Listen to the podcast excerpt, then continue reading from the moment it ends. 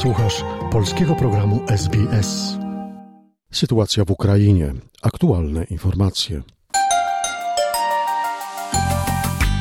Doradca szefa kancelarii prezydenta Ukrainy Michajło Podolak zapowiedział, że Rosjanie okupujący Krym mogą się spodziewać kolejnych strat infrastrukturalnych. Wczoraj doszło na Krymie do kilku eksplozji.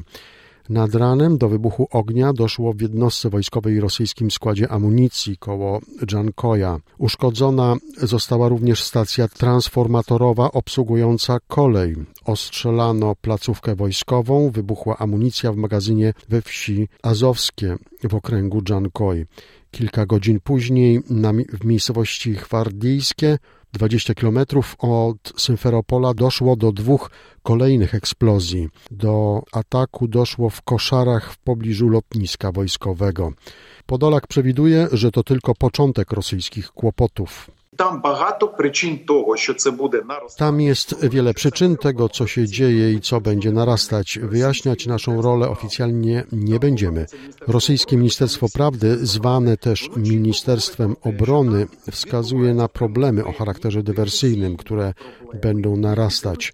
My też trzymamy się tej opinii. Nie wiadomo kto, nie wiadomo jak, nie wiadomo w jakiej liczbie, ale obiekty wojskowe na Krymie będą niszczone. rosyjskie wojskowe obiekty w Krymu. Prezydent Ukrainy Wołodymyr Zełański zaapelował o ostrożność do swoich rodaków znajdujących się na terenach okupowanych przez rosyjskie wojsko. Proszę teraz wszystkich naszych ludzi na Krymie, w innych regionach na południu kraju, na okupowanych terenach Donbasu, w obwodzie charkowskim o zachowanie ostrożności. Proszę nie podchodzić do obiektów wojskowych wojska rosyjskiego i tych wszystkich miejsc, gdzie przechowywana jest amunicja, sprzęt i dowództwo. W czwartek prezydent Wołodymyr Zełański spotka się na Ukrainie z prezydentem Turcji Recepem Erdoganem oraz sekretarzem generalnym Organizacji Narodów Zjednoczonych Antonio Gutierresem. Jak przekazał rzecznik sekretarza generalnego ONZ, do trójstronnego spotkania dojdzie w czwartek w Lwowie. W piątek natomiast Antonio Gutierrez ma odwiedzić Odessę nad Morzem Czarnym, a później poleci do Turcji.